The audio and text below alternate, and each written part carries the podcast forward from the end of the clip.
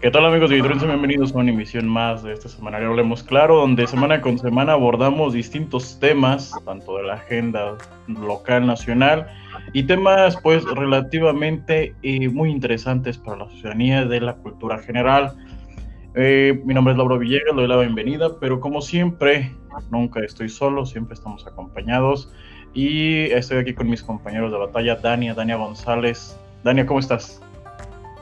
Hola, ¿qué tal? Buenas noches. Bien, aquí en mi casita, gusto. ¿Y ustedes cómo están?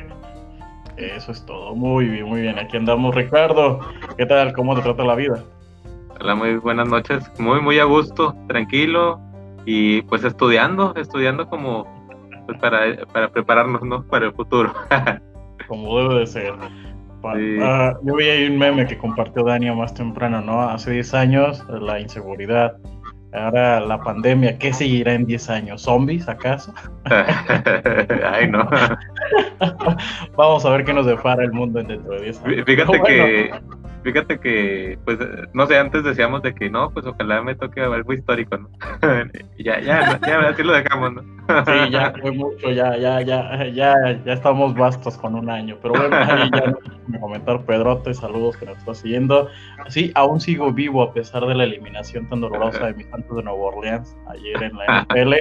He llorado mucho eh, y por eso vamos a hablar de la depresión precisamente para para poder salir de este golpe anímico tan fuerte y tan duro que ha sido, pero no, eso va a ser el tema de nuestra tarde del día de hoy, esta tarde del lunes 18 de enero, estamos registrando una temperatura poco mayor a los 12 grados centígrados, eh, sígase cuidando, pero bueno, el tema, la depresión, la semana pasada fue, se conmemoró, el día, el día de la lucha contra la depresión, hoy estamos hablando, Dani y yo, que se, según esto, según nuevos eh, académicos estadounidenses se celebra o es el Blue Monday, que es el día más triste del mundo. Ya también iremos hablando un poquito más adelante de esto.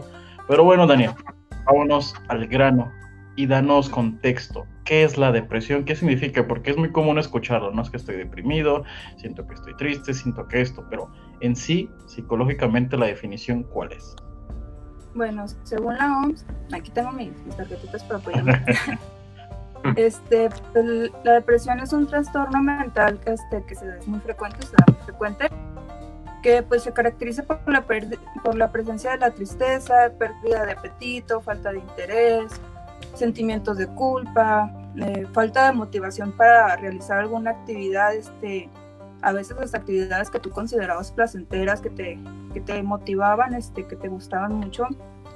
Eh, también lleva trastornos del sueño, del apetito, y pues se considera también este que tiene síntomas de cansancio y de fatiga excesiva. Todo esto es lo que conlleva la depresión. Me gustaría hacer este, una diferencia de lo que es la depresión y lo que es la tristeza, porque mucha gente llega a pensar de que ya porque están tristes, una vez esté al día, este, ya tienen depresión. Y no, o sea, la diferencia entre la tristeza y la depresión es que la tristeza es un sentimiento, y como ya lo mencioné, la depresión es un trastorno. La tristeza este, se da por un suceso, es este, temporal. Por ejemplo, si yo ahorita me pego este, o me caigo, me voy a sentir triste este, porque me pegué, me raspé. Pero pues va a pasar el tiempo y se me va a quitar el sentimiento de tristeza.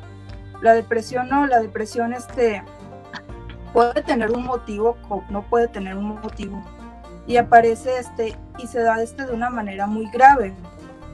Puede ser funcional, o sea, que tú sigas con tus actividades, como puede que no sea funcional. O sea, que te dejes tirado en la cama, que este, no puedes este, ir al trabajo, no puedes hacer tus actividades. Y este, por último, pues la tristeza viene siendo un síntoma de la depresión, ¿sí? Eh, no sé, hasta ahorita alguna duda que tengan o algo que quieran agregar. ¿Cómo saber que, que te hace daño, o más bien que se convierte en enfermedad hasta llegar a la depresión? Mm, como te comenté, la tristeza eh, es por un motivo y es este es temporal, o sea, se da por, como te digo, o sea, si ahorita agarro mi pluma y se rompe mi pluma, me voy a poner triste porque rompí mi pluma, pero pues ya, o sea, va a desaparecer. Y con la depresión, o sea, a veces no hay ningún motivo y, y aparte tiene sentimiento como que de vacío, o sea, de que nada te llena, o sea, nada te satisface. Y muchos piensan que la depresión nada más es sentirse triste y no, la depresión también es de que estás enojado, este, tienes rabia o sea, no, no sabes por qué, como que no la puedes controlar. Eh, Tienes ataques de ira, tiene... ¿cómo, ¿Cómo se explicó? O sea, de esas veces que te duele tanto, perdón, que te enojas tanto que hasta te duele el estómago, es que no, recuerdo el nombre, que te da así como ah. gastritis. okay, ok. Entonces son, la tristeza pues nada más viene siendo eso, tristeza, que es la emoción, y la depresión conlleva varios síntomas. Ajá, exacto. Este sí puede llegar a somatizar, como te decía, de que mm, no nada más es tristeza, también lleva enojo, lleva ira, y no lo pueden controlar, entonces empieza a manifestar también en el cuerpo eh, con de la alimentación, este de que estoy comiendo pero no me cae la comida, como por comer pero no me sabe, ah, me está doliendo el estómago, me está doliendo la cabeza, estoy sufriendo ataques de migraña, el insomnio, y te empieza este, a afectar en el cuerpo. Ahora, Dani, este, ¿cómo llegamos a un diagnóstico certero de que un paciente, ya hablamos de que eh, la pérdida de apetito, el vacío emocional, el enojo, la frustración, la ira, la colitis, la gastritis, pero en un consultorio, como el especialista de la salud, el especialista, el psicólogo, llega a la conclusión de que es depresión, ¿en base a qué? Ok, según el DCM5, que es el que utilizan este, los psicólogos y los psiquiatras, hay algunos que también utilizan el CIE-10, que es el manual donde vienen todos los trastornos este, mentales. Eh, en el DM4 antes se clasificaba como trastornos del estado del ánimo, del ánimo perdón. Ahora creo que sí tiene su propio apartado en el, DCM5 de trastornos depresivos. Y en, ese, en el DCM5 vienen todos los criterios este, de que eh, cómo poderle diagnosticar a la persona con depresión. Ahí viene de que, este, por ejemplo, no, no lo tengo así muy de memoria, pero creo que si es con esos síntomas que han sido frecuentes durante las dos semanas y no han desaparecido, se le puede considerar como un trastorno de depresión este, mayor. ¿sí? Eh, por ejemplo, hay otra depresión que es la, el trastorno histórico y ese este, puede ser de que dure hasta dos meses, hasta décadas. ¿Por qué? Porque eh, una diferencia entre el trastorno depresivo mayor y el trastorno distímico es que el trastorno depresivo mayor te da de golpe. O sea, estás bien y luego de repente te tumba. Y el distímico es difícil diagnosticarlo porque está así sutilito, pues. Entonces, hasta muchos pueden confundir como un rasgo de que, ah, es que esa persona es muy melancólico, porque es sutilito, o sea, son todos los síntomas de la depresión, pero entonces das de cuenta que va así de que, de poquito a poquito, o sea, de que, ah, hoy amanecí como con sentimiento, como que me siento triste, luego mañana como que, como que me siento cansado, pero son así sutilitos, entonces, o sea, te puede, por eso es muy difícil este, como diagnosticarlo de que, ah, es un tipo de depresión. Eso sí, o sea, el tratamiento psicoterapéutico, o sea, tiene que ir de cajón. O sea, ya va a depender la persona qué tipo de modelo de terapia va, va, a escoger, ¿verdad? Este, terapia cognitivo-conductual, psicoanalítica, sistémica. Y el psicoterapeuta va a determinar si esa persona también va a requerir este, el uso de, de antidepresivos o no. ¿Por qué? Porque no es necesario, o sea, no todas las personas que sufren depresión necesitan antidepresivos, por eso le tienen que hacer su evaluación. En, el caso de que sí, pues ya lo tiene que este, mandar con un psicoterapeuta y se tiene que hacer el tratamiento, o sea, de la mano, o sea, que el, psico, eh, del psicoterapeuta, perdón, el psiquiatra. Y ya tiene que ir al tratamiento de la mano, o sea, de que el psiquiatra esté checando que, que lleve sus dosis y el, el, psicoterapeuta, o sea, checando que, tratando con los metas que se plantean para la terapia, ver con lo que quiero trabajar. Ninguna este terapia va a ser igual para, para las personas porque puede ser que, que a alguien sí le funcione este, una técnica y puede ser que a otro no le funcione. Por lo mismo, o sea, que como somos, este, nadie, o sea, no, nadie es igual a nosotros en el mundo, o sea, la terapia va a ser este, eh, específicamente nada para, para esa persona, pero va a ser de acuerdo a sus necesidades. Ok. Oye, Daniel, ¿y cuánto puede durar toda esta terapia? O sea, se puede considerar como que es una enfermedad crónica, ¿no?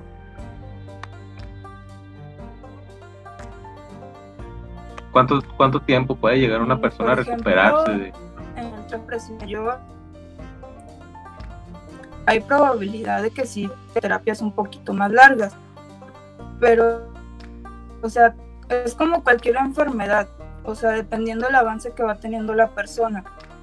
Hay personas que les funciona con 10 sesiones y ya lo pueden este, dar de alta. Hay personas que no, que sí necesitan una red de apoyo y que sean muy consistentes y que no, o sea, y que pueda recaer a tener terapia. ¿Por qué? Porque le volvió a surgir otro episodio. Como que eso ya depende más de la persona, o sea, de, de sus recursos, pues. Ok. Ricardo, este, ya en la medicina, ¿en qué momento o qué fármacos, eh, medicinas pueden ser empleadas y usadas para tratar, por ejemplo, ahorita decía Dania, ya debe haber una, el, propio terapeuta debe indicar si ya es algo severo. ¿Se puede tratar con fármacos la depresión? Sí, fíjate que mucha literatura habla acerca de que ah, detectamos depresión y inmediatamente puedes iniciar con algún antidepresivo. Pero te digo, o sea, como dice Dania, los antidepresivos son simplemente una forma de, terapia, ¿no? Que complementa a lo que es la psicoterapéutica. Este, o sea, idealmente cuando nosotros detectamos o sospechamos que estamos ante un paciente con depresión, este, lo primero que hacemos es derivarlo tanto a psicología como a psiquiatría más que nada, primeramente esa psicología, porque muchas veces eh, pues el problema tiene que resolverse por psico, eh, eh, psicoterapia, más bien. Este, ya la psicólogo, el psicólogo van a determinar el, la necesidad de fármaco o algunas otras terapias que solo lo maneja psiquiatría. Pero en sí, muchas veces hasta un médico general sí puede estar recetando antidepresivos mientras se busca eh, esta atención, porque también hay que recordar que, que pues no, no es nada barato, ¿no? No es nada barato de que acudir a, tanto a nutriología como a psicología, porque es caro. Ahora imagínate en, personas con escasos recursos acudir a esas, pues nosotros también podemos intervenir ahí, pues sabes que por mientras tenés esto, este, ese medicamento puede ayudarte mientras buscas alguna ayuda, puedes ayudarte a, hacer ejercicio, este, eh, encontrar una forma de, de distracción, ¿no? Y sí, eh, dentro de los medicamentos que, se usan son, eh, se llaman los antidepresivos tricíclicos o inhibidores selectivos de recaptura de serotonina, que son fármacos que actúan en el sistema nervioso central, este, ayudan a, a controlar controlar pues todo el desborote bioquímico que tenemos eh, en esos estados. Y bueno los, que más se escuchan los, más bien los que más usamos pues es la de que la fluoxetina el escitalopram pero pues esos simple eh, siempre tienen que estar recetados por, por un médico. Y pero más que nada eh, el que está apto para prescribirlos recetarlos es, es el psiquiatra pero te digo, o sea, siempre va a haber esos problemas, ¿no? Esos problemas de económicos que, que pues tienes que darle pues, ese espacio a estos pacientes. Sí, hablábamos, pues, lo hemos visto con anterioridad que tanto la nutrición como la psicología, pues no son áreas que desafortunadamente eh, se integren mucho a la sociedad y a lo habitual. Dania, volviendo contigo, eh, Ricardo ahorita apuntaba algo muy importante. hay que reencontrar al paciente a través de pues, que, se, que interactúe, que volverlo a encajar en la sociedad. Pero ¿cómo hacer eso?